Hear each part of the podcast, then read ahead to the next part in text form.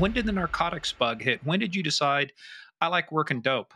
Probably the real kicker was, um, and I won't go into any names um, or too much detail, but there was um, a couple ladies that worked in one of the courts that I frequented, and they were really nice. They were clerks and stuff, and, and they were related.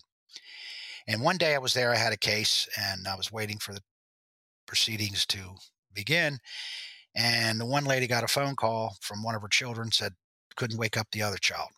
So they asked me if I could give her a ride. And I said, well, to home. She didn't have a car. I said, well, certainly, as long as the judge lets, you know, says it's okay. So I want to see the judge. He said, yeah. So we get in the car, and I, I'm not thinking anything. Uh, this child was fifteen or sixteen, I guess. And on the way up, this uh, clerk asked me, well, is there any type of drug that could cause this? Of course, I had to say, yeah.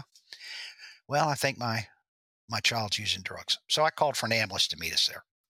And it was, and then we went code three, lights and siren, and we got there, and the ambulance crew was standing on the porch and with very somber looks on her face. Make a long story short, um, I took her home to find her daughter dead from a drug overdose. Welcome to Game of Crimes.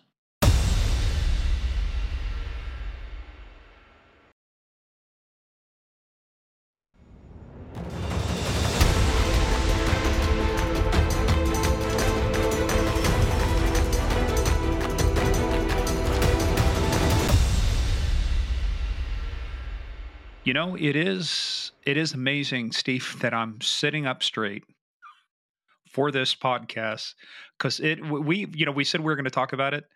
We'll get into it in a minute about travel hell schedule, you know, and flights being canceled. But in the meantime, we are excited to be back. This is going to be episode sixty-two of the greatest podcast show on earth, Game of Crimes. I am Morgan Wright. I am your host, the host with the most hair, obviously.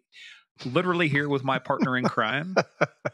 Hey, it's Murph, everybody. Welcome back. Thanks for joining us. Welcome, welcome, welcome back. Hey, guys, and I got to tell you, too, uh, just keep the reviews coming in. Uh, Steve and I will tell you, our episode with Natasha is uh, the, the comments are just snowballing. They're starting to get more and more, and people are just I actually just got a, a private message on Facebook Messenger yesterday from a guy who said, look, I'm a wildcat for life, but I was so embarrassed by my school for doing this. Mm-hmm. And I'm like, hey, that wasn't the goal. There's a lot, don't get us wrong, a lot of good people at Arizona um, University. Just a couple people there decided to uh, be the moral police and uh, without knowing somebody's story and uh, ruin somebody's uh, potential. So shame on yeah, them. We- Not the university, but they are part of the university. And and the person who was being the moral police, look at how she did it. She did it on a swingers blog. Yes, she did. Okay, well, hey, if you like those comments and you like us, just head on over to uh, Apple and Spotify now. Give us those five stars. It really helps out a lot. We don't normally, I don't normally read a lot of the comments on there because some people just, they don't listen to the whole thing. They don't understand our thing. And so they just leave some. Yeah, they're not hurtful. You can't hurt our feelings, but it's just, I just wish people would take the time to do more than just a reflexive comment. Hey, look, if you don't, if you like us, great. And if you don't like us, that's great too, but give us a shot, you know, and then yeah. just give us a rating over there. And that, that's all we ask. So also head on over to our website, game of crimes podcast dot com, for everything out there, our book list, our merch, um, our mailing list, all that good stuff. We don't spam you a lot. We, we, we don't put out a lot of emails, but when we do, by God, it's important. And so you should pay attention. That's right, what he said. That's right, damn it.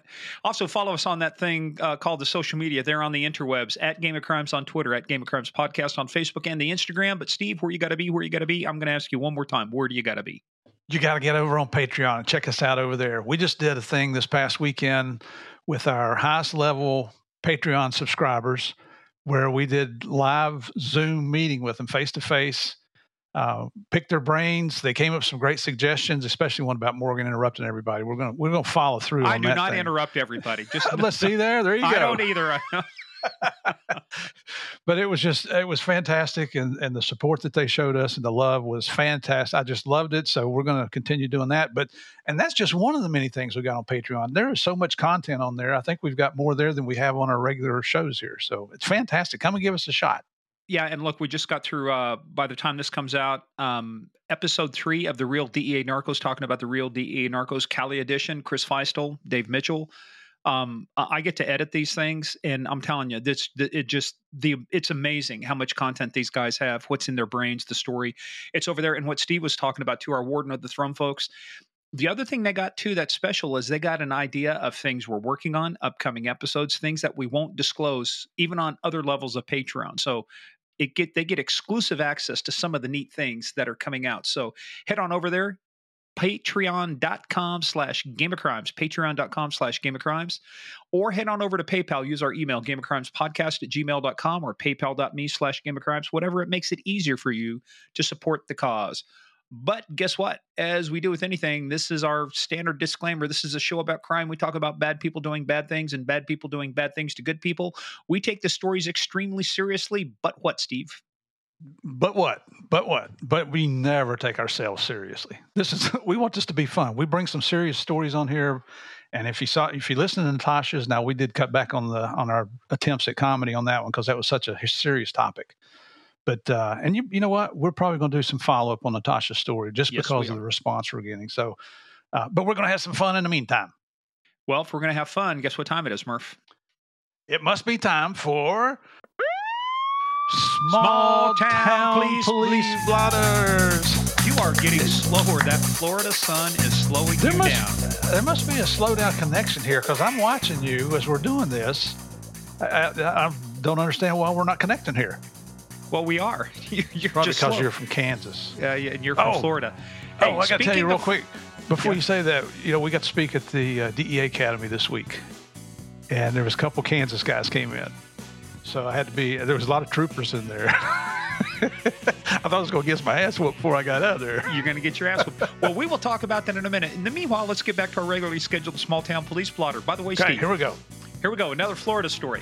It is a Florida yeah. story. It is a, no, actually, technically, it's a California story. It should be about Florida. Um, Steve, you know, we can get you can get D A from all sort D N A from all sorts of stuff, right? So, you know, they've they've they've used it to solve a lot of crimes. You get D N A from sweat and just your finger mm-hmm. touching. It's called touch D N A hair. This one, Steve, first case of its kind in California. Uh oh. Accused Uh-oh. burglar doesn't flush toilet, leaves D N A for police. Oh. Number two got him five to ten. So the man accused of burglarizing a Southern California home took a bathroom break and left D N A in the evidence uh, evidence in the toilet that led to his, his arrest. An investigator said the suspect did his business and didn't flush during the October break-in of the city of Thousand Oaks, said Detective Detective Tim Loman of the Ventura County Sheriff's Office. Ventura Highway in the springtime, you know, it's a great old American song. Uh, they, they conducted D N A. It allowed, it matched another profile in the national database, and detectives tracked him down at his home in the nearby city of Ventura. He was arrested uh, on first-degree residential burglaries. Bail set at eighteen thousand dollars. Loman said it's the first time D N A burglary, uh, the first D N A burglary match case he knows of with fecal evidence collected from a toilet. Wow, talk about a shitty job. But, you know, think about it. You're getting ready to commit a burglary and go in somebody's house. And you got the urge, don't you think you'd go to the bathroom before you go and start committing your crime? Tell you what, believe it or not, actually, uh, actually, there are people when they commit certain types of crimes, could be like homicide, they get so overwhelmed they actually have to evacuate their bowels, as the uh, saying goes. So, believe it or not. Mm-mm-mm. Well, Steve, this one I believe may be from Bartlett, Tennessee. I couldn't track it down to be sure, but guess what, Steve? You ever ate, uh, remember as a kid, you know, eating certain cereals like, uh, you know, even as an adult, like, you know. Um, Cheerios, Trix, you know, Lucky Charms, right? Frosted Flakes, yep. Frosted Flakes, right? Well, you would think Lucky Charms would be lucky. Apparently it wasn't. Thief takes off with Lucky Charms cereal. A Bartlett woman in the five hundred block of Deer Park reported that her box of Lucky Charms cereal was stolen, according to a police report. Apparently it's not so lucky. I, I, I'm sorry the woman has suffered a theft, but... You called a report somebody got your cereal? Yeah. Well, hey, this is a follow-up to our small-town police blotter from last week. Remember, Steve, last week where we said uh, somebody was going by and they reported the dog in the uh, cage. It turned out to be a stuffed dog? Yeah. Okay, we have a follow-up to that from the city of West Saint Paul, Minnesota. Uh-oh. Missing bird. A caller reported June thirtieth that a bird had been stolen from an apartment in the one hundred block of Haskell Street East. It was later determined that the bird had not been stolen, Steve, not at all. but was lying dead at the bottom of its cage. I guess they don't change papers there very often. Oh, man. It reminds me of the dead parrot sketch with Monty Python. He's not dead. He's just pining for the fjords. He's deaf. He's dead. He's bereft of life. Anyway. Uh, oh. Thus endeth the reading for today. Kyrie Domine Dies Requiem. All right. So that is it for Small Town Police Blotter. Thank God, right? Yeah. I was just looking where Bartlett, Tennessee is. It's, it's a suburb of Memphis. That's Memphis, where I was born. People that are smarter than that. There are songs about almost every city out there. But hey, anyway, let's talk about this one, because this is another, well, I say friend of yours, but you we've exhausted all of your real friends. This one we had to pay. Nah. And the great thing about this episode is you get a twofer. You had me, we were going to talk, we we're going to talk about General Manuel Noriega, but when mm-hmm. you said, ask him about the Boobie Boys, I said, okay, yeah. I'm a guy. You got my attention. Uh, nobody ever told us, and even Lenny didn't tell us how the guy got his nickname. But uh, this is uh, a good friend of mine. We worked together, not cases together, but we were signed in Miami during the same time period back in the late eighties, early nineties. Um, and everybody's heard of General Manuel Noriega, the dictator that took over Panama. It stole uh, and George all, Young's sixty-five million dollars. Yep. Uh, and just, you know, was taking payoffs from everybody and their brother. If you wanted to offer him cash, he'd take it and you could get whatever you wanted. Well, Lenny was assigned with another D E A agent, Steve Greeley. They were the two agents that were assigned to conduct the investigation and get it ready for prosecution against Manuel Noriega. And, of course, we know uh, the U S went down there and snatched his happy little butt out and, and brought him back. Um, but so as I was talking to Lenny about prepping for this, I said, uh, I said, man, this is a great case. Everybody's going to love it, hearing the real story, Lenny. And he's like, oh, I got to tell you about this other one. You get, you got to look up the Boobie Boys. And he and he spelled it for me. All right, Lenny, is this something we want to talk about on the podcast? He said, just look them up, look them up. And I did. And oh my gosh, I mean, when you talk about a violent crew, you know, and I know I, if I, I would have thought I would have heard about that case just because of the Boobie Boys. I mean, that's that's a name you don't forget. We're guys. You can't. Exactly. Hey, but you also had another connection to this case, too, because you were in um, where the trial was being held. You had brought up a Colombian national police officer, and you got a special request to do what? Yeah, so uh, when we would bring the Colombian police officers up, then in this particular case, I brought a captain up, Captain Moreno, um, and we were in, interviewing some informants on some things going on in Colombia. And, of course, while they're here, they want to go on shopping trips and things like that. So Um, I said, well, Captain, what, what specifically do you want to do? And he said, you know what? He said, isn't Manuel Noriega on trial here in Miami? And I said, yep. And he said, can we just go in and see him? I'd just like to see him in person. So we called our office with the U S Marshals, and, and uh, as they brought him back, uh, brought Noriega back in after lunch, sitting at, you know, sitting at the defense table before the judge and jury came in, the Marshals allowed us to walk through the courtroom, and we got to see little Pineapple Face sitting there. And, and when I say little, that describes him. I mean, you talk about a man with a Napoleon complex. Holy cow. As we say, he's a most unfortunate looking gentleman. So. Mm, that's a very nice way to put it. But his stature too. I mean, just, he was a very small person trying to, well, he wasn't trying. He was actually acting like a giant dictator. You know what? He got slapped down. Yeah, he did, when you control a little country like that. But eventually, guess what? It catches up with you. They played music, psyched him out, finally arrested him. And uh, we're going to get into that, though. But, Steve, we cannot find out about the story until I ask you one big question. Are you ready to play the biggest, baddest, most dangerous, fruit-friendly game of all, speaking of Pineapple Face, the Game of Crimes? Hey, everybody, get in, sit down, shut up, and hold on. Here we go with Lenny Athas talking about Manuel Noriega and The Boobie Boys.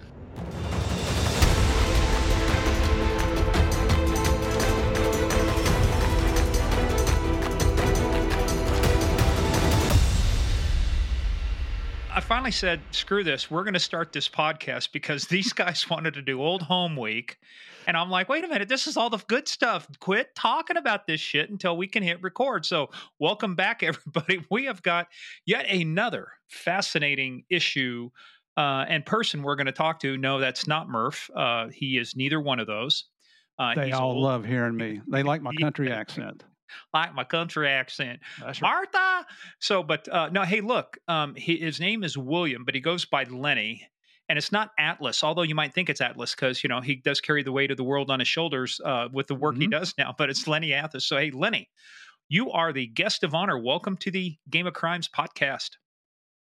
Well, thank you, Steve. Thank you, Morgan. And it's an honor and a privilege to be here. That's, As I always say, you say that here. now. You say that now. Wait till this is over. Uh, a couple hours from now, you've been like, back, what the hell? How, where's the form I fell to get the last few hours of my life back? How'd I get away from these two? I can't even click off of here. They've got me locked in. But I do want to mention something right up front. For all the shit Murph gives me, I want you to give your pal shit about being a trooper.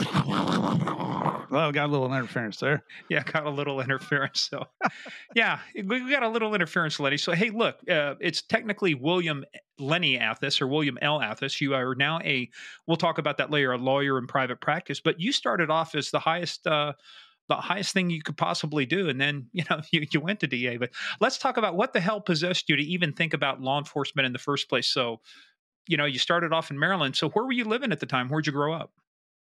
Well, I, I was born in Baltimore, Maryland. And um, first few years I lived in a in a place called Pikesville, which coincidentally enough is where the Maryland State Police headquarters is located. And I went to Catholic school, and my name is William Leonard, and Catholic elementary school. The Nuncy side, there were too many Williams. A lot of people named their kids Williams in those days. So they decided I was a Leonard. Not uh, not me or my mother or anyone else, the nuns did. So say and then Leonard just got... Once they waved the sign, pal, that's it. Yeah. Yeah, they pretty much it's it's not appealable. That's the that's the court of last resort. Anyway, so um it over the years my friends that I associated with and stuff, it just got shortened to Lenny. And that's where, here it is now, seventy years later, people still call me Lenny. So um, I grew up there. And uh, and then when I was eleven, we moved uh, up to a town called Reicherstown, Maryland. It really wasn't very far, ten, twelve miles up the road, north um, in Baltimore County is the, is the subdivision. And one time I went to Catholic school there too. Uh, and one time, I think I was probably the sixth grade, we took a field trip over to Washington, D C, which is only forty some miles away, so it was easy to do with, in school. And we took a tour of the F B I building. And I was so enamored with what I saw and heard and experienced that I said, ah, I want to get into law enforcement. And that kind of just stuck with me uh, all the way through high school. And then um, I applied in my senior year of high school to become what is known as a cadet. It's a program the Maryland State Police has where they will hire uh, eighteen-year-old or eight, nineteen or nineteen-year-old uh, high school graduates right out of high school, and they put them in non-critical positions. In other words, uh, I was, me personally, uh, they sent me to a barrack that was the furthest away from where I lived in the Western Maryland, in the mountains, Cumberland, Maryland. I've and been through the Cumberland dude, Gap, man. You are, that is, you're impersonal no, shade. It's beautiful, but it's out there, especially that fog in the morning where it's coming over the interstate there. And it, uh, it I still, uh, sixty years later, still have friends there that I hear about. Um, it, it's just, so what'd you do? What'd you later, do at the barracks? nineteen seventy. So, so I, I'd work the radio. Uh, I would help at crime scenes, and I would ride with the troopers on patrol to assist them at accident scenes with flares and things and, you know, whatever, whatever happened. And uh, it was really a fantastic experience. I lived in the barrack. We took our meals in the barrack. For the first uh, couple of years I was there, we had a chef that cooked the meals. And back in those days, the state police, you didn't work eight hour shifts and go home. Uh, you worked ten, ten hour shifts, five days a week. And if you worked night work, they would cut it maybe down to nine, but uh and you took your meals in the barrack, and uh it was a very, and there was no overtime. If oh no happened. That was back before F L S A, what they call Fair Labor Standards Act. There was no one hundred seventy-one hours in a twenty-eight day period. But I want to go back to that. So you said you were living there. Uh, it was that just simply because it was too far to go back and forth, or was that a requirement that you live in the barrack? No, it was it was because I didn't have anywhere else to live. Um, they, that was offered. I didn't have to stay there, but I, I was one hundred fifty, sixty miles from where I lived. That sounds a little strange. Way, so. The, uh, the troopers bringing young boys that to live in their barracks. Do y'all do that out in Kansas? Oh, you did that with sheep. I'm sorry. I forgot about that. Okay. Go ahead. Murph, you don't? Excuse me. Ex- excuse me. Was there a city cop interrupting us? Yeah, there was. A little guy from Krusty Crotch, West Virginia. There was a real um, cop interrupting you. And I got both of you in one shot there. Did you catch that? Uh, shots fired. Lee Ermey okay. in, uh, in uh, was it Lee Ermey in um, Lee Ermey, yeah, Lee Ermey in Full Metal Jacket. I think he was from out your way, wasn't he? Wasn't he from Iowa or Kansas? That I don't know. We'll have to look that up. Steve will. Steve has got access to the uh, Al Gore's amazing internet. We'll we shall find out. I came to know a lot of the troopers from West Virginia when we were up there because we did stuff together a lot. And there's not very many of them, and that, they're a wonderful group of uh, of law enforcement officers in West Virginia. Great people too. A lot of our troopers in Western Maryland, especially, were originally from West Virginia. Quite a quite a few of them. Because it was so hard to get on the West Virginia State Police. Well, yeah, and the kind of the unique thing about our area, yours, Virginia, because I'm in Loudoun County. I used to live not too far from Steve. Um, a lot of the folks that work here, too, some of them actually live in West Virginia. They have to park their cars in, inside of Virginia. Then they go home to West Virginia, or some of the folks in West Virginia go into Maryland. You know, we just see a lot of these folks around here that live in one state and work in another just because of the proximity of it. Yeah, I, you know, that's... I think it, when I was in the state police, I believe you had to live in Maryland in those days. I don't know if you still do or not, but uh, who knows? It's, let me that. tell you what, it's getting harder and harder to find people. Maybe you can just commute in, fly in from the coast, you know, and do your shift. Probably. Well, Mar- Maryland uh, State Police was a very good outfit and uh, and uh, long tradition, one hundred years last year, and um, it's uh, it's just it was a great outfit. I mean, I really enjoyed my time there. I spent uh, two years and eight months there, and in January. In nineteen seventy-three, I went into the State Police Academy. I was twenty years old. I turned twenty-one in February of that year. And it's a six-month residential, you must live there, um, academy. And you're allowed to go home on the weekends if you don't have too many demerits. So I spent five of the weekends there. So, and we're going to ask you about the memos you had to write when you went to D E A, because it sounds like you had to write a few. But we shall hold that. Don't say anything. Don't say anything. We we we want the we want the magic to happen when we ask you the question. So, but now you you did not go to college at this point. I know you went later, right? But at this point, um, you just you worked uh, as a cadet, and then you went from being a cadet into the state police. That is correct. Uh, I'll tell you, uh, the LEAP program, which was the Law Enforcement Officers Assistance Program, is what put me through college. And it was a good college, Loyola College in Baltimore. And they put me through. And we had a fantastic lieutenant, uh, Glorioso, who who set all this up with Loyola College. And they would actually come to our headquarters building and teach the classes. Uh, I think my entire time I maybe took one or two courses on campus, but the rest of them were at the State Police Academy. Wow. And it took a while. I mean, it was about five years. What'd you major in? Uh, but uh, sociology with a law enforcement option. Why sociology? Well, that was just one of one of the ones they offered, and it was kind of general, and I really didn't – I mean – that's the only things I've ever done in my life is I worked on a horse farm growing up the whole time up in, in, uh, in Maryland, Vanderbilt's farm, where the owners of, um, Under Armour own that property now. That was a Vanderbilt property, right? Sagamore Farm. I worked there for a number of years, and I worked at a farm behind a number of years. So I shoveled a lot of horse manure in those years. Then I got in the state police. And then and you met Murph, and you had manure. to shovel his horse manure. Oh, a hell of a oh, lot I got more. D E A. That's the mother of shoveling horse manure. So, right. I mean, I didn't know how to do anything else. I mean, I didn't take shop or Uh, I, I took, I did take metallurgy one year in, in high school, and I figured sooner or later to be able to get to college. And I did get a bunch of credits in the academy, the six-month academy. We got a, a considerable amount of credits. I don't remember how many now. But then I got into the LEAP program, and I just hung in there, and finally uh, uh, got through it and graduated. Well, let's let's talk about, though, getting onto the road. So it was a six-month academy. So when you first got out, um, how do they, do you get your choice of where to go, or, or is it at the pleasure of the, now, did you guys call it a colonel or a superintendent? Uh, he was a colonel in rank, but both names were used. He was the superintendent of the Maryland State Police, but he, his rank was colonel, the only, the only full bird colonel in the state police um, hierarchy. And then, no, they decide, the state police decided where you went. You could put in dream requests, but they ultimately decided where you So went. What was your first post? What was your first? Bar- I wanted to get away, away from where I grew up. And, you know, I wanted to go try some, live in another place of the state. And they sent me to the same county I grew up in. See, I got to tell you, there. I don't know the rationalization, because when I got on the state patrol, I was a, I was a city officer in Salina, Kansas. We had another guy that was in Olathe and another guy that was in Garden City. So they take the guard, guy from Garden City, send him to Olathe. The guy from Olathe send him to Saline, and they take me and Saline and move me to Garden City. And I'm going, you could have just left me there. Oh, no, no, no, no. We, to your point, we want to move you away. You know, we don't want you working with the same people. I was arresting everybody I knew anyway. I was a cop. It's like, yeah, anyway. Anyway, but uh, so, but you, but as, as they say, it's at the pleasure of the, you know, the, the state police or the state patrol and the pleasure of the colonel. So the pleasure of the colonel, he sent you back to uh, Baltimore. He did. Well, Baltimore County, we did, we don't really patrol or have any um, full-time offices in the city itself. Uh, but we do in the surrounding all twenty-three counties where we have a presence, and there's twenty-three counties in Maryland. We're in all of them. And this particular county, Baltimore County, where I grew up, had at the time two barracks, the Valley Barrack and the Randallstown Barrack. And I started out the Valley Barrack, and I really liked it there. Where was that located at in relation to Baltimore? Um, well, there's a road that runs through Baltimore. It's called Interstate eighty-three. And then around Baltimore is a beltway called Interstate six ninety-five. And at the time, Valley Barrack, which is the name of it, was located in a complex of state offices. They had the State Roads Commission there, and I, I don't remember what else.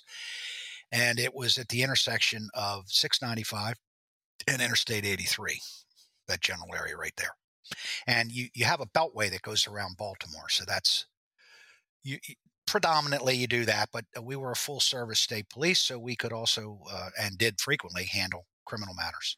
Now, did you guys do contract policing for smaller jurisdictions or cover any towns like that? When I, at that time, no. And when I was in uniform, no, but they, they since did that. I think I was still with them when they started doing that. Different uh, municipalities would, would pay them and they would do that. But um, at that time when I was on the road, because I was on the road from June of, well, academy was January. I graduated in June. From June nineteen seventy-three until April nineteen seventy-six, I was in uniform. Uh, and then I went uh, into narcotics on in April of nineteen seventy-six. So uh, let's talk a little bit. Of, one thing I'm always fascinated in, and you know, if you guys are listening to this, you have to be fascinated too because I'm asking the question. So um, uh, let's talk about yeah, what, yeah. Let's talk about the uniform because I, you know, one of the things that's always distinctive. Every every state agency wants to have their own look and everything, but. Uh, Um, so when you got out of the academy, your like your car and your equipment, you know, what were you guys, what was the standard issue for the Maryland State Police at that point?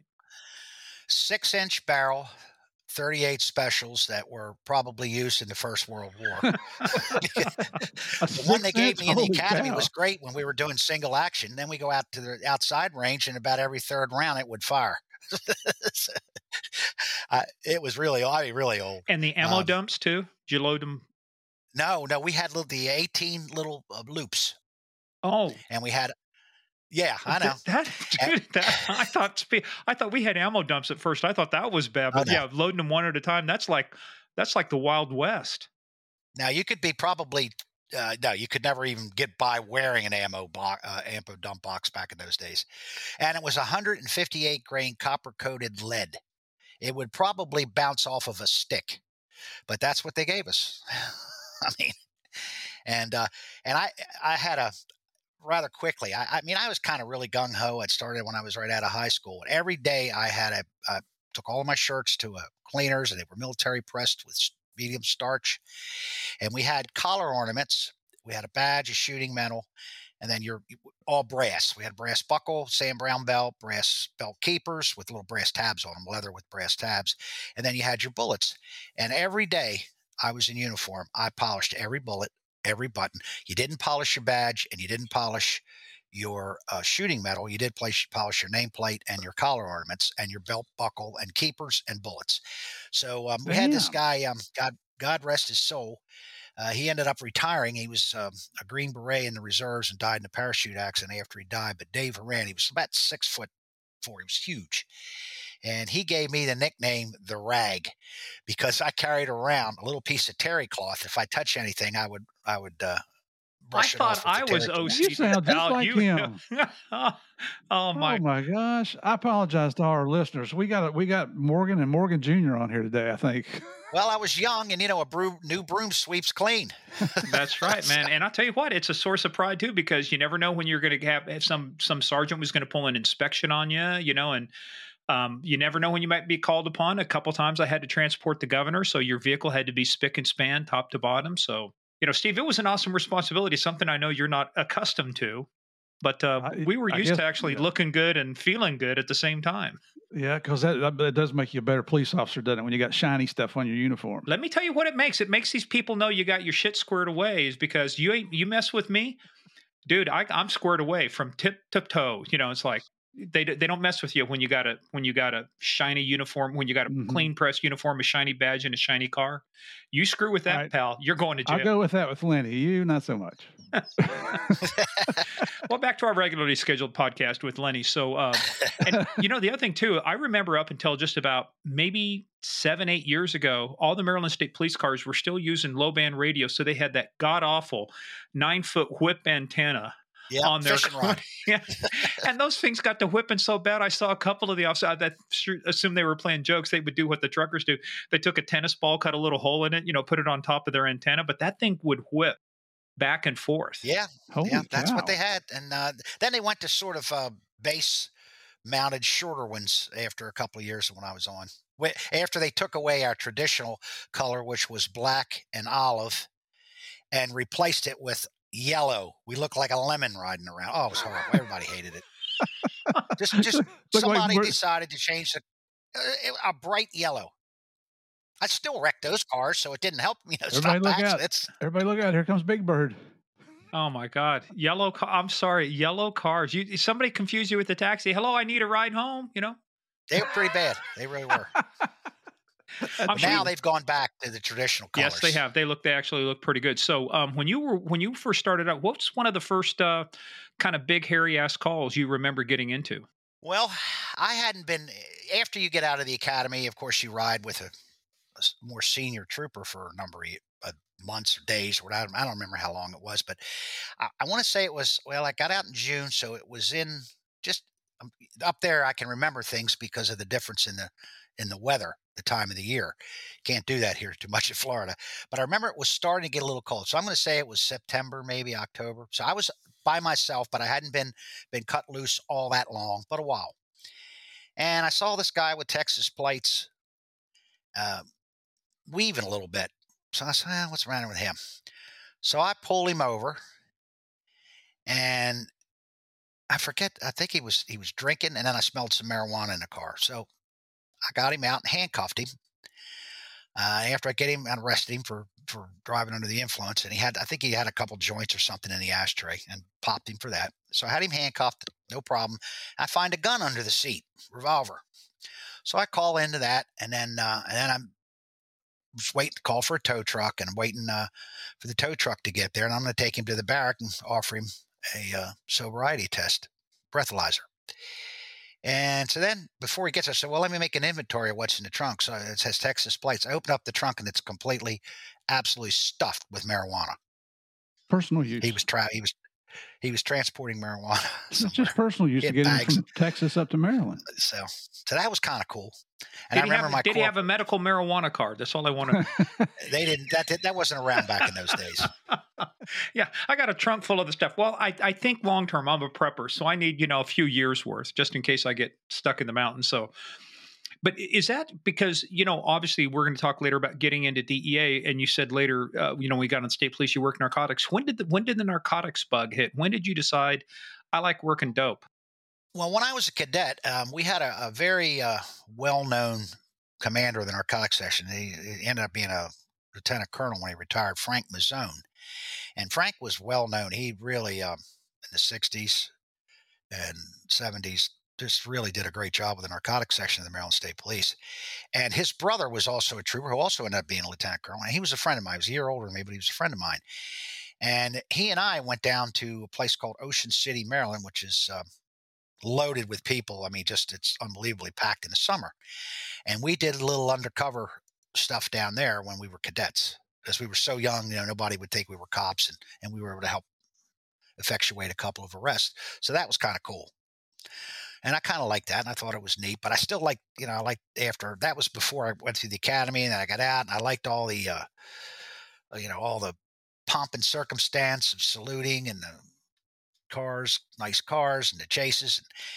And, and you, the adrenaline really rolls when you get an armed robbery in progress and you're twenty-one years old and you say, I hope I can talk when I get there. You're so scared, but you do it anyway, because that's the way you're trained and that's what you committed your life to doing. So we had stuff like that. And, and then um, probably the real kicker was, um, and I won't go into any names um, or too much detail, but there was um, a couple ladies that worked in one of the courts that I frequented, and they were really nice. They were the clerks and stuff, and, and they were related.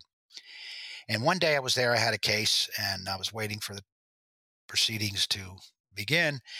And the one lady got a phone call from one of her children, said, couldn't wake up the other child.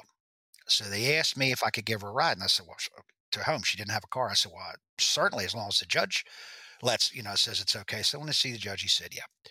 So we get in the car, and I, I'm not thinking anything. The, this child was fifteen or sixteen, I guess.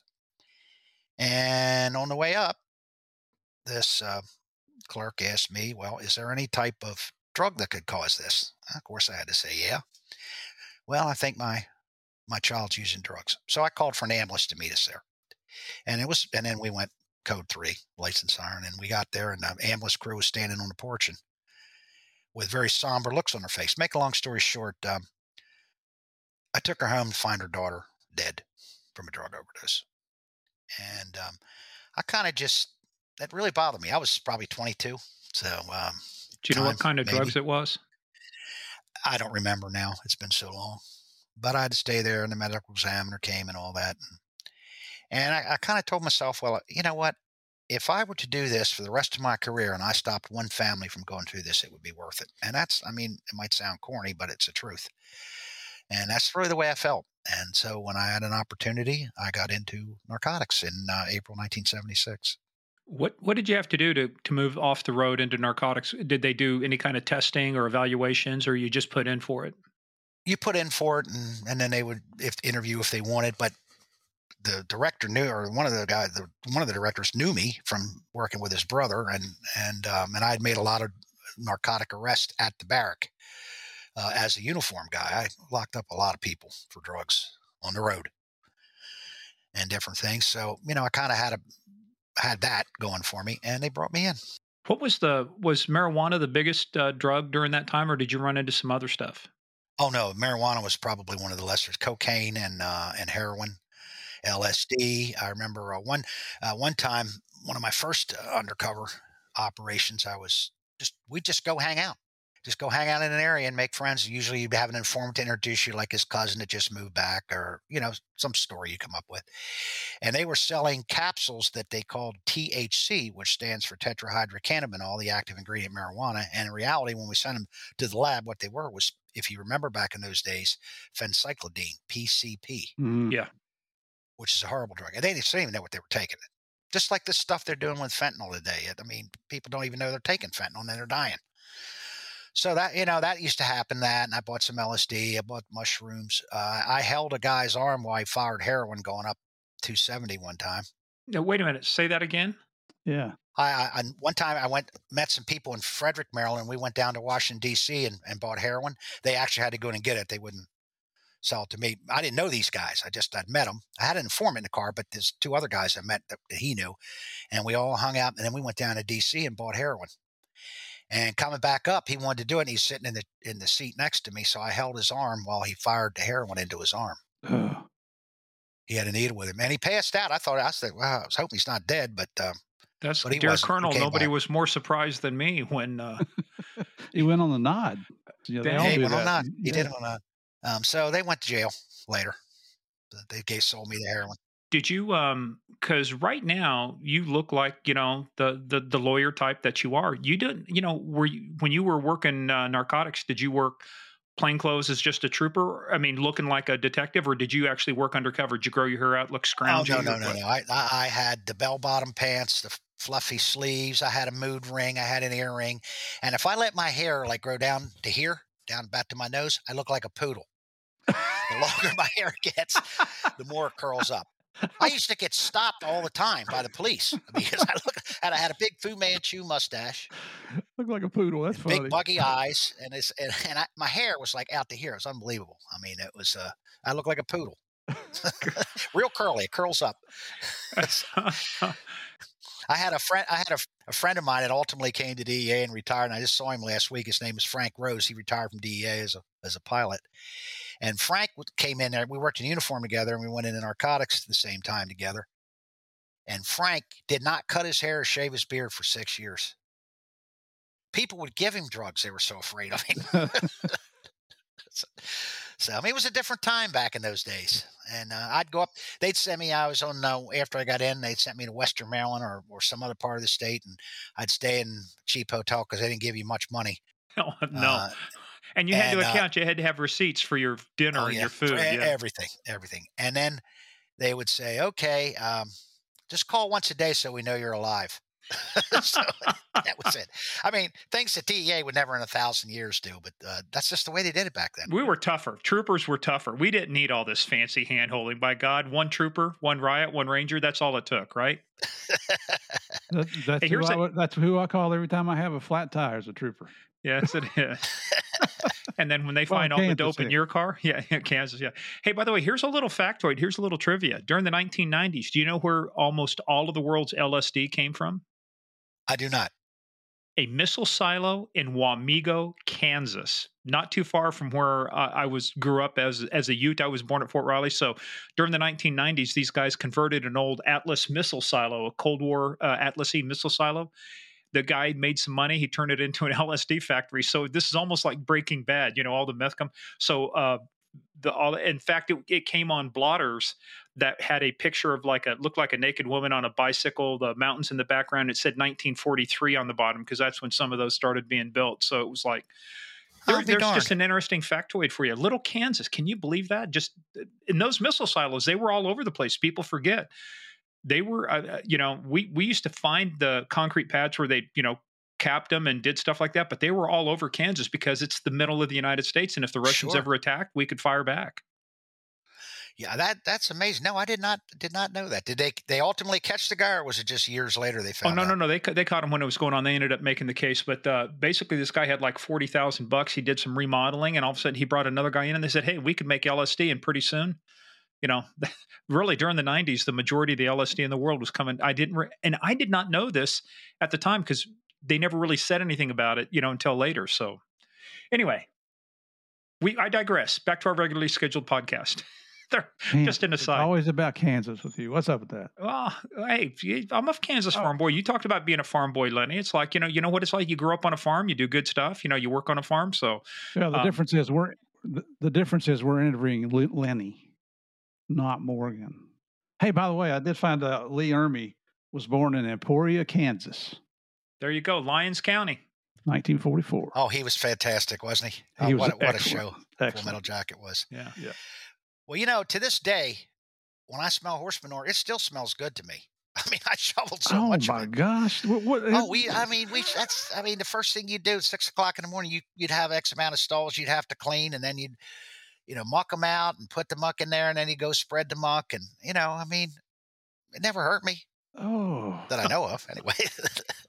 But uh, I had a horse growing up. I mean, I, I, I loved all this stuff, hunting and fishing. And I actually went to Kansas once on a quail hunt with my now deceased father-in-law, and it was beautiful. Gosh, it was really nice. Do you remember where you went? No. We flew into Kansas City, and we drove a couple hours from there, but I don't remember. Okay, now. yeah, because there's, I mean – After the after the first Gulf War, Schwarzkopf uh, came out to Scott County, Kansas. Beautiful pheasant hunting out there. When pheasant season starts, you know, in November, some of the best pheasant hunting, you know, in the in the United States. And we actually had a chance to run into and meet the general while he was out there doing the same thing. But oh, cool! That's because they got milo fields, you know, after they cut those down in cornfields and wheat fields. Those pheasant, quail, everything. They just they love that kind of stuff. Well, my father-in-law loved quail hunting. He was originally from Missis- well, he's from Mississippi, World War Two vet. Great guy, great patriot, and uh, he's gone now, but he loved quail hunting more than anything. And he liked to fish and everything too, but he loved quail hunting. So we went out there quail hunting. I um, I started with him, actually. We went to South Dakota, and that started me on a trek uh, for sixteen straight years. I went to South Dakota pheasant hunting every October. Wow, wow. And uh, fe- pheasant hunting is just great. We fly in, into uh, Sioux Falls and then drive about an hour and a half, two hours to a place. Stay the same place all but, uh, two, two, all but one of the years. stay the same place. And it was, it was great.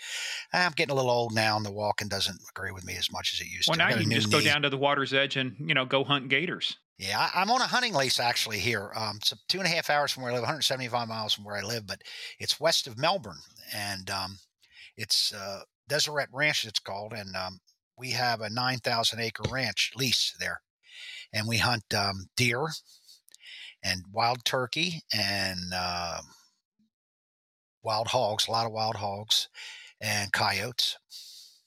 After you and I had our phone call, I looked that up. That does look like a pretty decent place. Oh, it's huge. I mean, no, our, our lease is almost nine thousand acres. Yeah. yeah, I knew a bunch of D E agents that hunted wild turkey, too. Unfortunately for them, they always found it in the bar. You know? yeah. I, I, I, I, when I was in Colombia with D E A, I got into Scotch, so I got away from that. That's got away I'm from saved. That. Anyway, yeah, back I got to single our reg- malt Scotch now. Yeah, back to our regularly scheduled podcast. So you were working dope, um, and, you know, you started doing these things, but you were on the road. You were at Maryland State Police, you said, for eleven years, right? A total, counting my cadet time, from uh, August nineteen seventy until the end of actually January nineteen eighty-one. Did you during that time? Uh, obviously, you worked some cases with D E A. Um, not not so much, not so much. No, I mean I knew a bunch of those guys, and I got to know them, and I liked them, and they helped me out on a couple of things that I was looking at, but it, it just didn't. There wasn't a tremendous amount of. Uh, joining of forces in those days. We worked some with some of the county police departments, and we had different teams. The state was kind of divided up, and I was on the Western team for a while and didn't really work with anyone there other than uh, I worked with some guys from the Attorney General's office one time um, of Maryland, but they were troopers uh, on a different thing. And then um, we we worked with the county police after I got on the Baltimore team, uh, Baltimore County a lot, police, because they have a huge police department. Their police department was as big as the state police. And then the Anne Arundel County Police, I worked a real nice case with them. But I think I was with D E A when I worked with them at that point. So what made you then, so talk to us about your transition then from the state police. What gave you the bug? Because you got ten years in, I mean, you know, eight years technically as a full-time, you know, full sworn, but you got the, so what gave you the bug? What made you decide, hey, I, I want to go to the well, feds? I, I, li- I didn't just like buying drug drugs from small-time dealers and letting it go. I knew there was a lot more to it. I mean, I knew there were people who were organizing this and who were who were trafficking in drugs on a, on a major scale internationally, and that borders and um, boundaries didn't mean anything to them. And you have a limited ability in the state police. We had uh, a couple of nice cases that I – they weren't my cases. I just participated in them. And they followed some guys to Florida and got, uh, we ultimately ended up with uh, a couple tons of, of marijuana. And that was a lot in the seventies. And, you know, and then there were some other people that would pop up. I had one guy that I, I ended up uh, doing a court authorized state police wiretap on, but I never got enough to get him. And he was flying all over the country, Holland, Greece, Italy, South America. And he ultimately died of a cocaine overdose or a drug overdose of some sort or another in Greece. So, I mean, all this stuff was going on, and I, and I just didn't really – I mean, I felt like we we were limited. And one of the things the state police did, and I'm sure you, you'll remember this, Morgan, and you too, Steve, is upper-level management ha- always has a, a varied set of tools that they use to make sure that you are totally one thousand percent compliant. And the state police, if you, if you, if anything at all happened and you would disagree with it in the narcotics section, it says, well, oh, I'm sorry, maybe we can find a radar gun to fit your hand. And that would like be a constant threat over your head. And, you know, we, we had been in there and we did this kind of stuff, you know, we did, and the experiences we had, uh, not to, once some guys would want to go back, but I did not want to go back to uniform.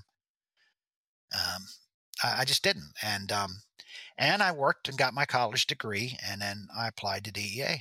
And um, at what point through your Maryland State Police career did you finally finish up your bachelor's degree? Was that towards the end when you were leaving, yes, or did it, you do it like in the middle? Uh, like two years before I left, I think, because it took about two years to get hired okay. by D E A. Yeah, because, you know, I, I did the same thing, too. Actually, while I was working, I went back and got two more degrees. Um, and so balancing kids, you know, juggling schedules and doing stuff, it, it takes a lot to go, you know, do that kind of stuff. And well, I, I, I didn't know whether D E A was going to hire me, so I also took the L S A T, which is a law school acceptance test. And I figured, well, if that doesn't work, you know, I, I just didn't – I was really starting to grow a little weary of the threats uh, put you back in uniform or whatever. And and really, as a narcotic detective at that time, it's different now. You, you, it wasn't much in, in terms of doing cases that took your brains, like long-term involved historical conspiracies. Yeah, we did wiretaps and things like that. But the conspiracy statutes in the state of Florida were kind of ridiculous, um, in my opinion. This you mean Maryland? Opinion. Yeah, I mean Maryland, yeah, in Maryland. Because um, – but they're probably ridiculous in Florida too, huh? Uh, nah, Florida's a little more law and order state. I mean, uh, Maryland is so left, it's crazy how left it is. And when, I'm not, when I was still living there in Northern Virginia, it seemed like it really went off to the left. Yeah. Um, so, I mean, and uh, you're limited. You're going to get old. You're not going to be able, or, you know, maybe you could get promoted, but you're going to have to leave if you get promoted. I really like that kind of work. And I, I really, I, I, I did a couple of the best that I could do in Maryland. I know one time we had a, a group that was going around and getting delauded from dentists, uh, faking T M J. The guy could, he had T M J, I guess he clicked his jaw and he was, I mean, just hitting. So, I mean, you could throw, throw a pin at a map around the Baltimore area and he was hitting dentists several a day. And I got the county, uh, Baltimore County interested, and, and we ended up indicting. But my gosh, I think he had like, I don't know, fifty or sixty counts, and I had this ream of warrants. Nothing got tied together. I mean, it just it just didn't lend itself to that in those days. Maybe it's different now. I don't know.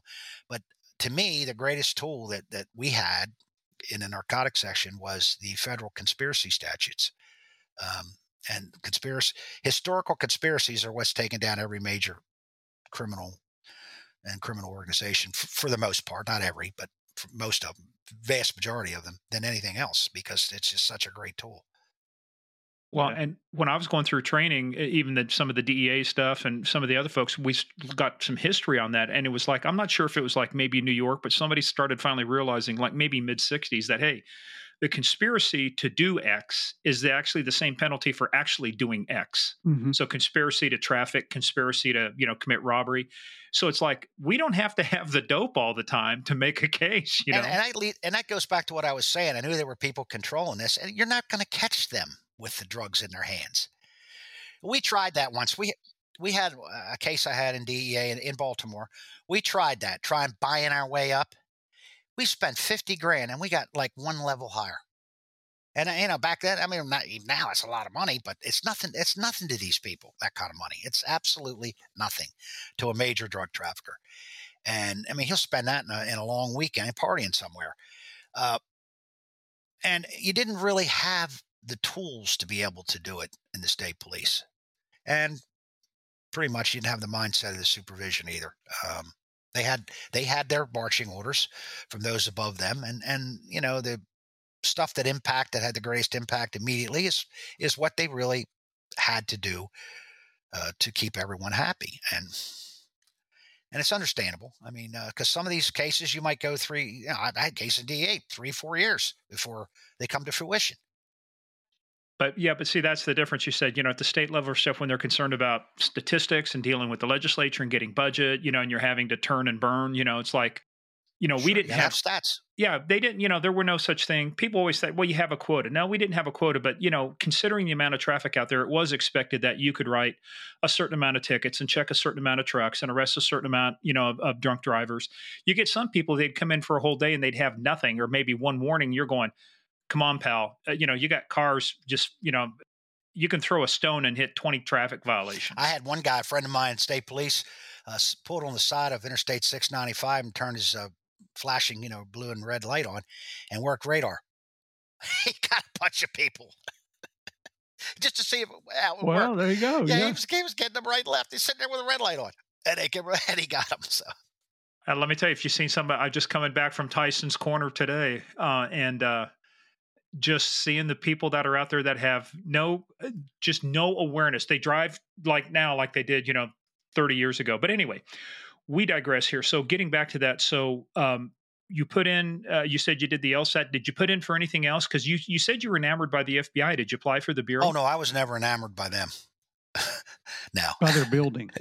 The building. No, I, um, oh, oh, here we, here we go. Okay. I mean, I, I, well, you said you were enamored. As a, as you, a child, you visited the F B I. As a child. Okay. And then, you no, know, he said he was hammered. He'd been in the bar and he came out. He'd been hammered. hammered. Uh, I, I didn't, I, I didn't really the, once I was in law enforcement now, you know, I had almost eleven years in at this point, and, and I was thinking, you know, I, I didn't, I, I ran across some F B I agents and talked to them, and it seemed like that they were pretty, pretty well restrained in what they could do as well. Um, uh, they didn't get much, much freedom. And, and, and D E A, when I, when, when I first came to D E A in nineteen eighty-one, I know several of them guys who left the F B I to come to D E A. We had people leaving every law enforcement job you can imagine to come to D E A. It was it was just um, unbelievable.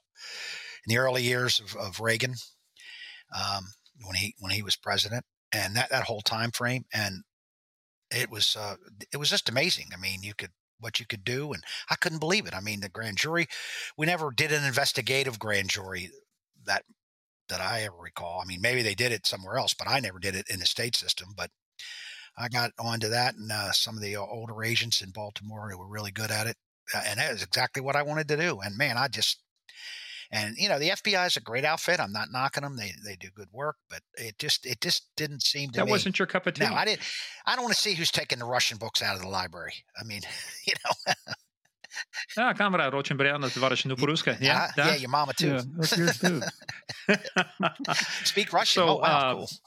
Speak Russian. Yeah, немного, немного.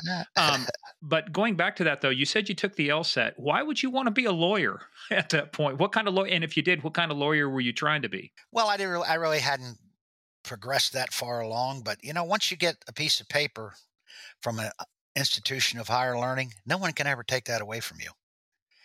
And if you got your Juris Doctorate, it's yours forever, unless you do something that, you know, or did something dishonest to get it or whatever. And I, I guess, you know, all the to keep you in line threats. Uh, I, I remember thinking to myself, you know, you know, I could make somebody angry. Maybe I'm totally innocent, and, and they could take all this away from me. And I, I doesn't matter like because they do it because they have the power. I used to work for somebody like that. I won't mention where, but they were like, they always kind of threaten you with the job. And it's like, look, pal, I was looking for a job when I came here. Mm-hmm. You know, let's stop with that. And you know what? That's bad. That that's that's those people are managers. They're not leaders. They're managers, and there's a difference between being a manager and a leader. But uh, so, thank God you didn't become an attorney at that time. Well, there's there's a lot of great attorneys, trust me, and not every not oh, every no, I'm just saying, not at, every attorney. I'm just talking about at that time is a bleeding liberal. There's a lot of real conservative. So we can't we can't do attorneys. Lawyer jokes? Oh, yeah, absolutely you can. I do it all the time. I have a number of lawyer jokes, but they would not be fit for a podcast. Oh, dude, we talk about everything. You know, what's the difference? What's it? What's brown and black and looks good on a lawyer? Uh, Doberman. Oh, okay. Art, Art, thank you very much. You know why lawyers wear ties? To keep the foreskin from slipping over their heads. Oh. I got, I got all of these. Oh. uh, what's it? Okay, here's one. No, I won't say that one. That one. That one. I'll tell you offline. Anyway, but back to our regularly scheduled podcast here. So, um, you put in for D E A. Did you, was it, did you get hired right away? Was there, was, because was there a freeze? Did you have to wait? No, it took me two, two cycles to get, to get hired. First time I didn't get picked up. Uh, the second time I did. And, and it, it, it here, this, so, so they do my background and I get a letter, congratulations, you're going to be in the next class. And I'm happy, you know, I, I haven't actually got the orders to report, but I'm told, you know, everything's done, you've passed, you'll be in the next class. And then it was the end of December, around Christmas time. Uh, it's probably before Christmas, I get a letter from them. Well, due to minority hiring constraints, you won't be in this class. You'll be in another class. All right, well, and the state police people, because they went into my office and interviewed, you know, a bunch of people and all that, I could see what the writing on the wall. They transferred me to the furthest part in narcotics over to the D C team. I lived in Baltimore. I mean, Western Maryland, Baltimore Uh, metropolitan area or northern Maryland was all right there. They, the, the Eastern Shore, they didn't have enough spots, so they probably would have sent me down there. So they sent me to the D C team, which meant I'm going to have to move. And and I could tell just from the temperature in the room that uh, I was viewed as disloyal, and that was a big deal to them. So then I go to lunch a couple days after Christmas, and they call me on the radio. There were no pagers or phone, cell phones or any of that back in the, at that time. And say, call D E A. They called me on the radio. So I called down D E A and says, do you still want the job? I go, yeah. He says, well, we had two people didn't show up this morning. Come down now and get sworn in. So I drove down to the federal building in downtown Baltimore, went in, got sworn in. And I was in the next class. I was sworn in as a special agent with the U S Drug Enforcement Administration. And then I get back to the office, and we had this little redheaded um, uh, four-letter word of a supervisor. He he was just an idiot. He, and he starts screaming at me for taking a couple hours for lunch. And I said, time out. Hold on. Hold on. What do you mean? Hold on. Hold on. He's screaming at me. What do you mean? Hold on. I said, before you say anything else, I quit. I was down getting sworn in as an agent. He got so mad, he went in his office and kicked his trash can across the room, grabbed his coat, and left. So that tells you where he, where, where he was. Somebody doesn't play. Yeah, Timmy doesn't play well with others. You know, he takes his toys and goes home. So every know? time I saw him after that, I just laughed, started laughing at him as soon as I saw him. And then I left and went to D E A. And But you know, how many how many of us would love to be able to do what you got to do that day? Hey, hey, oh, Buckley, he was, shut the hell up. that that little that little pain in the ass. He, you'd write a report, and we typed them in rough. He put big red marks on it and change it. So you keep them, and this wasn't just me. It was like everybody. And he'd write the next report the way he changed it. He put big red marks and changed it back the way he had it the first time. Oh, oh, he was oh. he was just a pain in the ass. In you know, every man, you run into people like that. Manner. They. They do it simply because they can. These people who've never had power or leadership before, they do it simply because they can, you know, and those are the worst kind of people. But, you know, I, I was had proven myself disloyal. And so I was, you know, pretty much persona non grata. So I thank goodness D E A did pick me up. And uh, there were several people in my class that that happened to. But guys that were supposed to show up to be sworn in just didn't show up. They don't fill them. They lose them. Yeah. Hey, sucks to be them. You got to fill slots. So, hey, look, you know what they call the guy who graduated at the bottom of his class in medical school? Doctor. Doctor. Doctor. It doesn't, doesn't matter, man. You got you, top or bottom, you're in the class. So now you're in the class.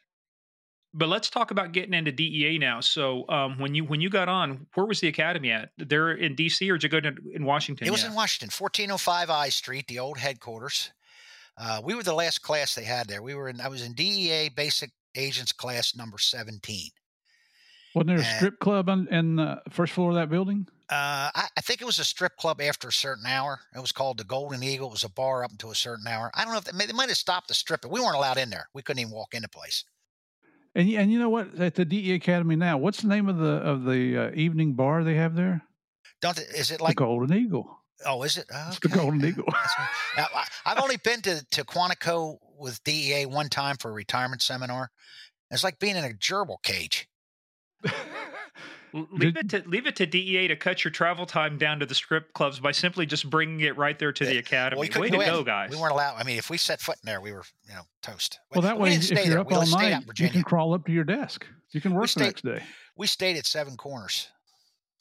That's where we had some uh, apartments, long-term apartments, and we stayed there. So it was a drive, even, I mean, with subway and and buses. Well, or however, with having it down there, how did you how how did you guys do your where did you guys do your P T and uh, you know your shooting and stuff like that? Well, they had a gym right next door to it, so we we we run up and down the steps. It was narrow, but it was tall, and it had a full-size basketball court, in it, so that was enough to do the P T. And then our shooting, we had a range over that uh, used to belong to another government agency that um, was very, you'd, you'd never know it was there, over uh, right at the edge of Georgetown, indoor range. We did our indoor stuff there, then we did our outdoor stuff down at Quantico. Man, you guys had to go all over the place. We did, we did. It's a great school, though. It really was a good school.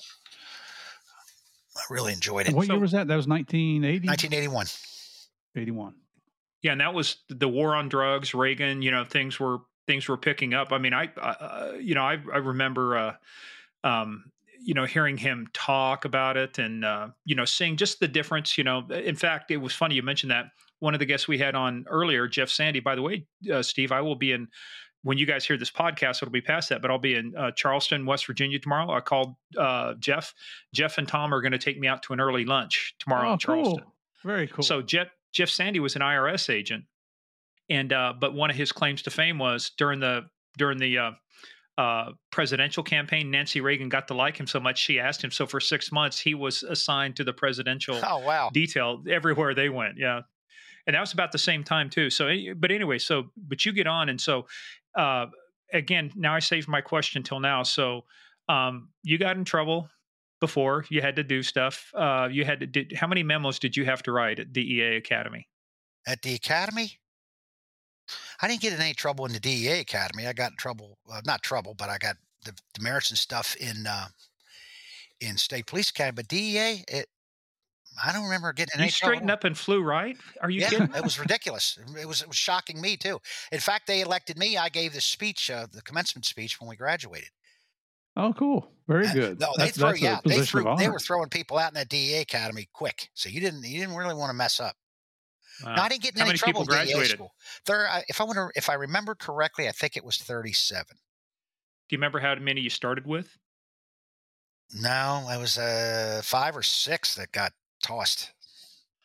Wow. So, yeah, I don't remember the wow. exact amount, but it was five or Not six. Not bad. I was just, I was just uh, one of my friends uh, has a son who graduated from the New Jersey State Police Academy, you know, couple years ago and stuff, but so I've been following their page. They started, they just graduated their latest class, but they started off with, I think it was two ten and only graduated one thirty-four. Wow. I heard yeah. that's a tough academy. Very Dang. tough academy. State Police, New Jersey State Police, man. I'll tell you what, that's, uh, they are, they're one of the toughest academies. Now, um, okay. So you, you were straighten up and fly, right? You were a teacher's pet, obviously, in the academy, but uh, did you get to pick, did you get to put in uh, where you wanted to be posted?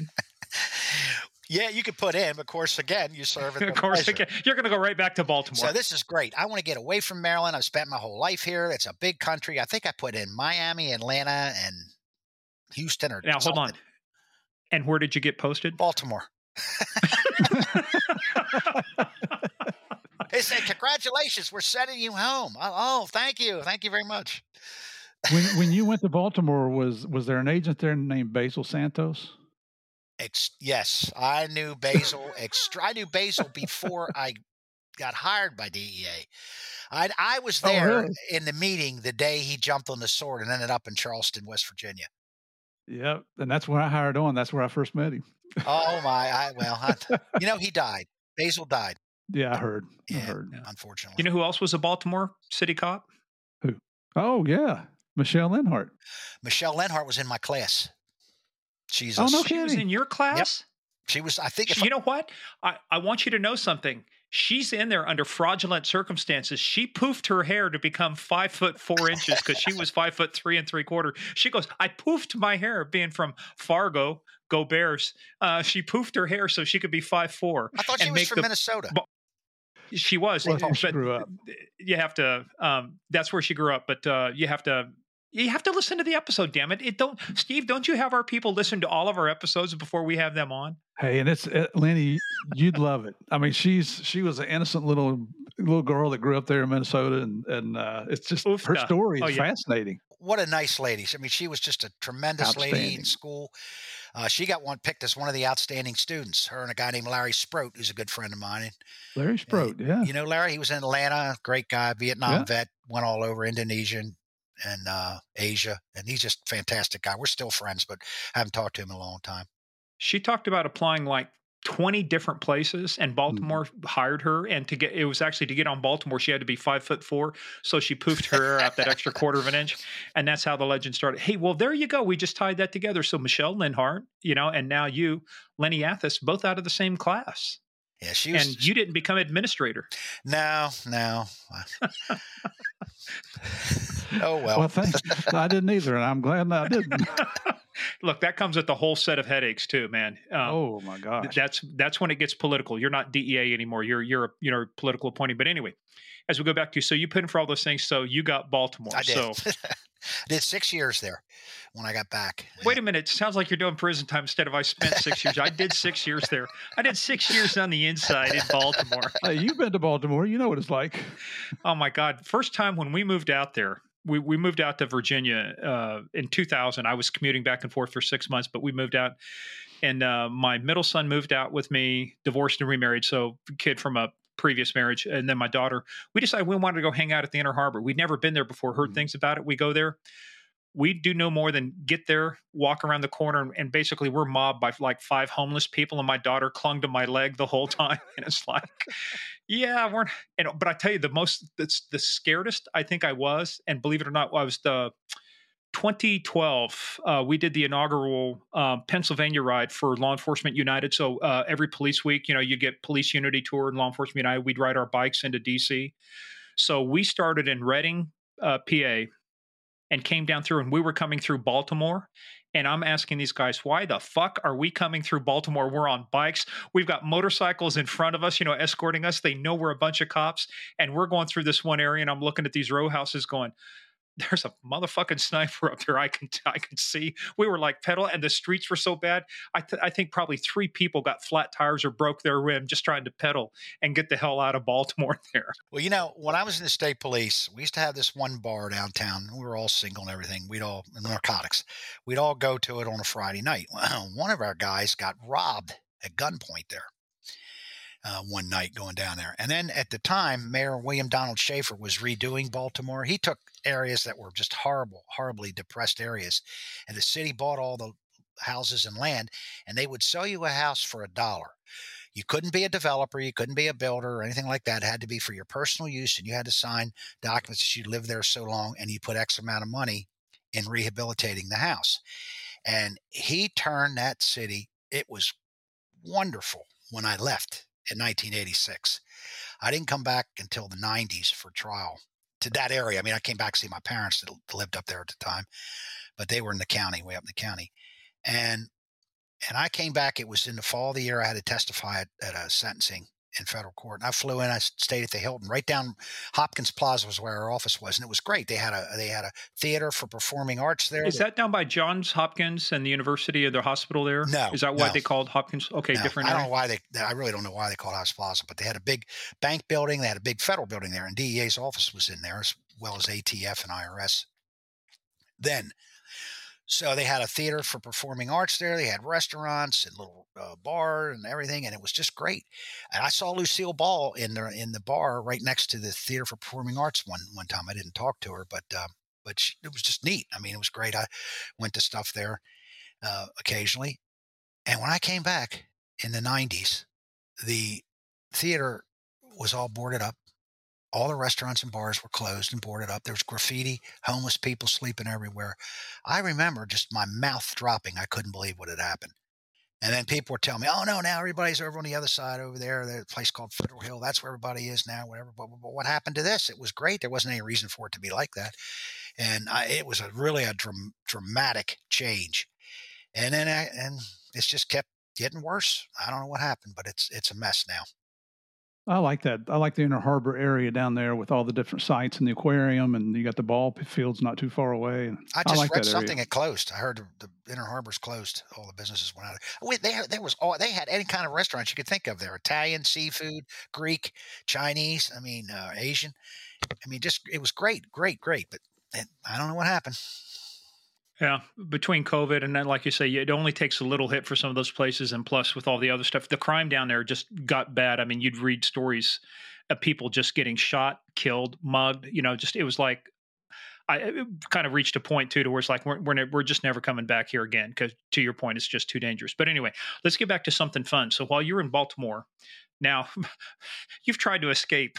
This is like uh, Kurt Russell's Snake Plissken escape from New York. You've tried to escape Baltimore several times, and yet here we are again. So what did you do, though? I mean, what, it's when you got there, because not only did you work it, um, you know, from a state police standpoint, you know, working the road, and then you worked it from a narcotics standpoint, and you saw the cases. What was the biggest change between what you were doing then and what you're doing now that made the job so much different? The types of cases. I mean, uh, just the cases.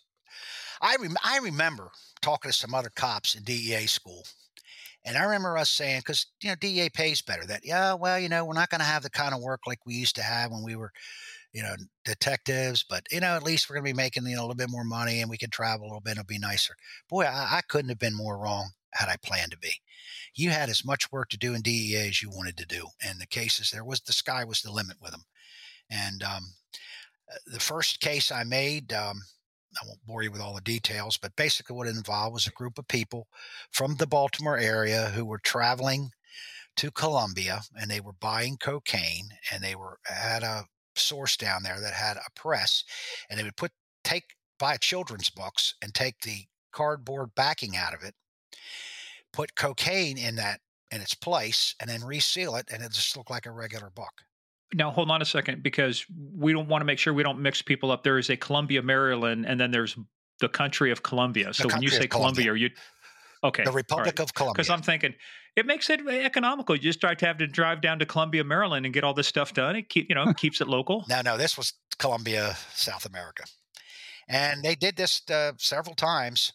And when I was talking to you about the conspiracy stuff, well, now, you know, and, and I had some of the older agents that had been around a long time. One in particular was just fantastic, Bill Miller. He just, uh, I, I can't say enough great about him and, and historical conspiracy. He was so quiet. He could sit next to you for three years. And if he didn't like you, he just wouldn't talk to you. I mean, he'd say hello and good morning and all that. But the knowledge that guy had, it was just, and he taught me a lot of, of the way they do things uh, because I listened.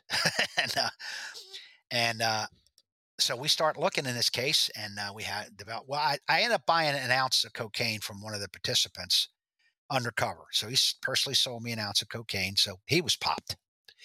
And then we popped him. We, you know, a couple other people that were with him, we went to him. So people started rolling over. So one of the guys who was a cooperator said, "Well, I, you know, I was one of the couriers that went down there, and I probably still have some stuff. Let's go to my mother's attic." So he went to his mother's house. He had all his stuff up in her attic. He found a receipt for himself where he stayed at this hotel in uh, Colombia, and it had a, another one of the targets' names on it. They stayed at a, at a receipt, uh, Tecandama in Colombia, in Bogota. And he had one of the books that they had put the cocaine in, and the back um, hardcover of it was ripped open, and there was nothing there, just the, just the remains of where the cocaine had been put in. They they pressed the cocaine, and they made it so it was as hard as that piece of cardboard they put in. It was thin and in the, in the proper dimensions, and uh, that's how they were smuggling that. Not a lot. I mean, it's not a lot of dope, but, man, that was – it was. And there was an American who was their coordinator. She was from uh, Detroit, if I remember, and we ultimately uh, indicted her, indicted – several other people, and the Colombians threw her out because she wasn't a Colombian uh, native or national. She was an American, and she came to Baltimore, and we uh, convicted her. She went away, as did several other people. Welcome home. Welcome. She see, she couldn't escape Baltimore either, man. She got thrown back here too. But isn't it amazing how creative and the things they do? It's just like putting – think about – somebody goes, "Hey, let's put cocaine in books." And if your first thought is, "Are you an idiot?" You know, it's like, no, we'll we'll press it really hard. So now you have to find the equipment, you have to get the dimensions. There's a lot of work that goes into just, I mean, and how much how much cocaine would be in a single book? I mean, we're not you're not talking about shipping a kilo in a book. I mean, you're getting what? Ounces? Yeah, I wouldn't I wouldn't think it was a po- uh, pound. I don't think, no, I'd be less than a pound. I, would, I don't remember now. I knew then about what it would hold, but I don't remember now. It's been so long. But it was, I mean, I'll tell you, uh, it's funny too, because there was an agent who was in Bogota at the time, and he was an agent, and he called this uh, American girl and talked to her, and he got some great incriminating conversations that helped us. So she ended up pleading guilty rather than going to trial. She really helped us. It's otherwise just been somebody's word against her. And I ultimately ran into him again because he, uh, he was an A S A C and an associate agent in charge in Miami. His name was Mike Kane. And uh, he helped me out a lot on that case. And that was my first um, little case that I kind of did in Baltimore. And um, I just always remembered it because, you know, it's one of the first ones. It's exciting. It's, I mean, you're, you're going all of a sudden you're going to this international level with your investigations. It's just really cool. I mean, before I was buying, you know, grams and and hand-to-hand, hand-to-hand deals and just an take ounce of marijuana, half an ounce whack-a-mole. I mean, you arrest a guy and ten guys take his place. He, he's in jail and ten guys have already taken his place. And, you know, it just, it was just very satisfying, and I just, I loved it. And then uh, just went on from there. I mean, I know you made quite a few cases in Baltimore. What was before, before we start talking about Barranquilla, because you got to go through language school to do that. Um, what was probably one of the biggest cases you worked on while you were in Baltimore? Well, there was a guy, he's out now, so I'll leave, I'll leave his name. He paid his, did his time. And the F B I had been after him for twenty-five years, never laid a glove on him. We'd heard about him in the state police. It was kind of like one of those untouchable guys. And it was a whole family of uh, people involved, those relatives and friends and brothers and all that. And I, I had a thing where I, I would just say, okay, instead of just taking a target of opportunity, why don't you use the intelligence that everybody keeps compiling everywhere in law enforcement and, and use it in a sound way? In other words, okay, who's the biggest guy here in your area or, or area of responsibility or wherever you are? Okay, it's Mister X. Okay. And we're sure Mister X is doing all this. Oh, yeah, we got this, that, that, that, that. I said, all right, fine. Mister X is now the focus. Not not who, just who is out there, but Mister X is the focus. Let's study him. Let's figure out how to get him. And and that's what I did. And I, you know, I'd come up with things that, that were clever. Like he had one fella that was associated with him. And, and once this became really overt, uh, who had done time for kidnapping and all that. And he was a pretty nasty guy. So one day I had my uh, my suit on, as we wore suits with short hair and, and, an, and an overcoat. And I had another agent with me. And I went down and introduced myself to him. And he goes, what are you introducing me for? I said, well, you know, I just told you I'm a special agent with the Department of Justice, D E A. And I said, and I thought you should meet me because you're going to be hearing a lot about me because I'm going to put you in federal prison because you're hooked up with this guy and I know what you're doing. And I just don't think it's fair as you run around, you don't know who I am. So I'm just introducing myself. Have a nice day. And I left. You're a cra- Some people are going to go, you're one crazy motherfucker. What, you, what the? Oh, yeah. You're putting a target on yourself. Yeah, here I am. When you see me with binoculars, I'm watching you. Well, ultimately, when I put the handcuffs on him, a couple year, year or two later, year and a half later, he says, I'll say one thing about you, Athas. You were one persistent pain in the ass. So we just, put then we started on, doing it. Put that on started, my tombstone. Well, we did a, uh, we developed enough uh, between us, and this was uh, the Anne Arundel County Police. Uh, a guy who ended up becoming the sheriff of Anne Arundel County, Ronnie Bateman, the young guy, and his father had been my sergeant in the state police. But Ronnie was the uh, was the guy. He's actually written several books. He's a real good guy, and he was the the lead guy, young guy, young in his early twenties, in that county police department narcotics section, and he had been after all these people too. Anyway, ultimately, we we got court authorization to do room bugs and wiretaps. And it was kind of cool because this is like things do. We had to find a place to do a listing post. So we ended up renting a houseboat because there's a lot of water in the area where it was. And we did our listing post. That, that makes perfect sense. Okay. And um, and so we put a room bug in there. Uh, we, you know, followed him around. Well, we had a court authorization to do all this. Hold on. You're getting too far ahead because it's one thing to do a wiretap because you can do a title three. You go to the phone company, get all of that. Let's talk about the room bug because now we're talking about clandestine entry. We're talking about basically a black bag job, black bag job to get that in there. Who, tell us about getting that in there. Once you get, you know, who did it? How'd you guys do it? Kind of walk us through that. We had specialists that did, did that kind of stuff. And of course, now, were they D E A people yes. or were they contracted? No, no, okay. D E A people. And then you have to make sure that you follow everybody that lives in that house and and and who else might come there, and you keep make sure they're not anywhere near there because you don't want any uh, interaction. And then they go in and they find a place and they uh, put the bug in. Uh, unfortunately, for us, it was a spike bug up through the floor, and it was uh, in an area where the dog used to clean himself. So, so you got a lot of what nothing. Slurpy sounds, a lot of licking sounds, uh, but that was uh, right for the dog. But the phone got us what we needed, and um, I think I think you got some Murphy in you because that's a Murphy's Law type thing right there. Hey, but but but but see, this is this is like shades of like espionage and spy stuff when you talk about going in and planting bugs in somebody's house. So these guys also had to be obviously trained, and if they needed to defeat locks, they had to be able to be able to pick locks, you know, and bypass those and defeat security alarms and that's correct. Stuff like that. How tough how mm-hmm. tough was it for them to get into this particular location, considering he was Mister X? The, no problem. They got in. They did. Yeah. Now, how long did it take them to get long. in and out? Not long. It just, they're, they're really I don't good. know if it was like this. I don't know if it was. I don't know if it was like this back then when you were doing that, Lenny. But did you have to find the target uh, yes. before the team went in? And then you yeah, had to put yeah. surveillance on the target. Around. Yep, yep. I was sitting. Yeah. Uh, I was sitting in the list in the listening post and was sort of coordinating everything when this was all going on. Yeah, so I remember. Yeah, he's here. Da, da, da. And we had, and it's another way too from the, the conversations that you would intercept. You knew when something was planned, and they had something planned for the evening that particular day. So that's when we coordinated to have everything done. Now, how many rooms did you end up? Uh, just right. one. Just how many one. rooms did you end up? Just one? Just one, yeah. And you got a lot of Slurpee sounds. Yeah, we didn't get anything of any value at all. But we did from we did from the phone. In fact, um, uh, the main target had moved out of state. The main guy that he, and the F B I was helping us. Um, saw more of them at the press release than I did anywhere, but that's all right. That's another story. Anyway, um, oh, there's something new.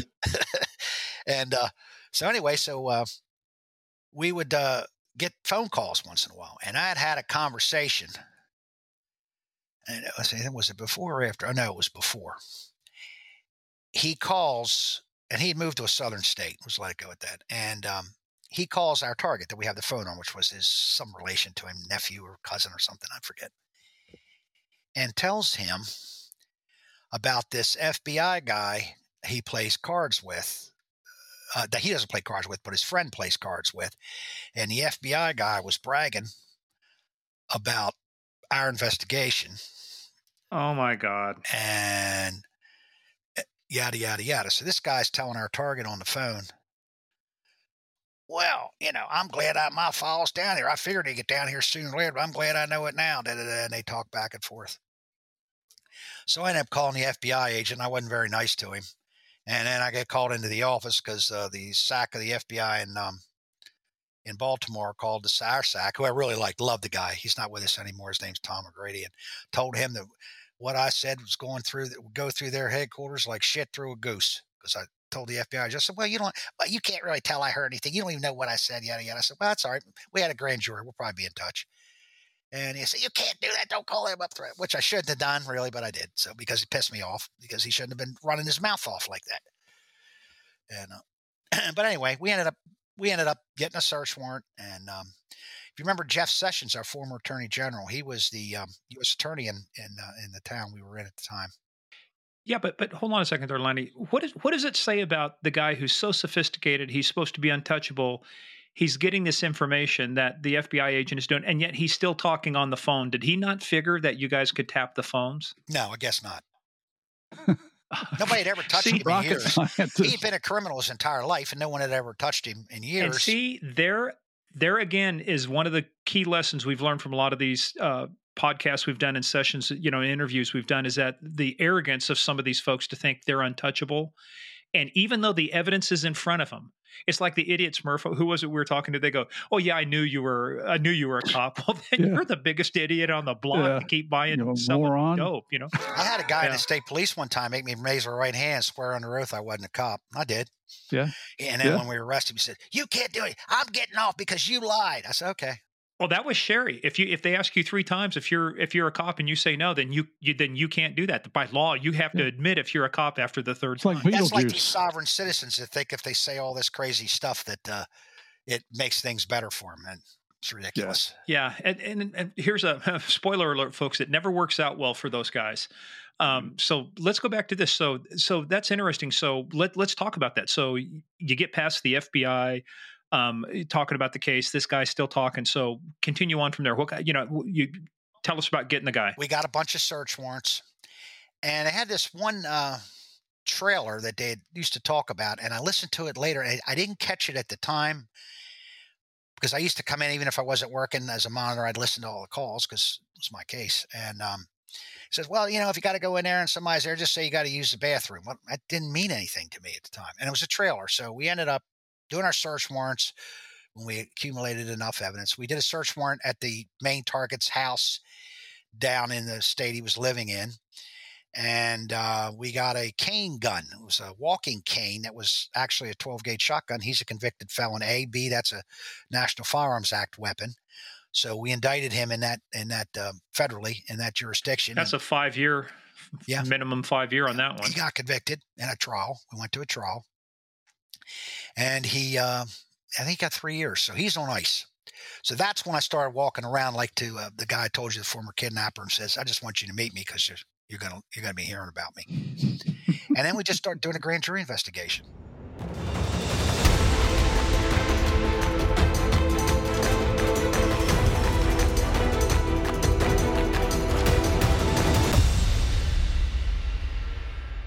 Hey, players, that is the end of part one. Part two, as always, comes out on Thursday. In the meantime, check us out at Game of Crimes on Twitter, at Game of Crimes Podcast on Facebook, at the Instagram. But where you got to be, where you got to be, where you got to be, got to be on patreon dot com slash Game of Crimes. We have a ton of good stuff, including If you are at the right level, Guardian of the Realm and Warden of the Throne, we have just released part one, episode one of The Real D E A Narcos, talking about The Real D E A Narcos, Cali edition. Chris Feistel and Dave Mitchell go in-depth, sixteen hours, about how they took down the Cali cartel. Information you will not hear anywhere else in the world, not on Netflix, not anywhere, not in a book, only right here on Game of Crimes at patreon.com slash Game of Crimes.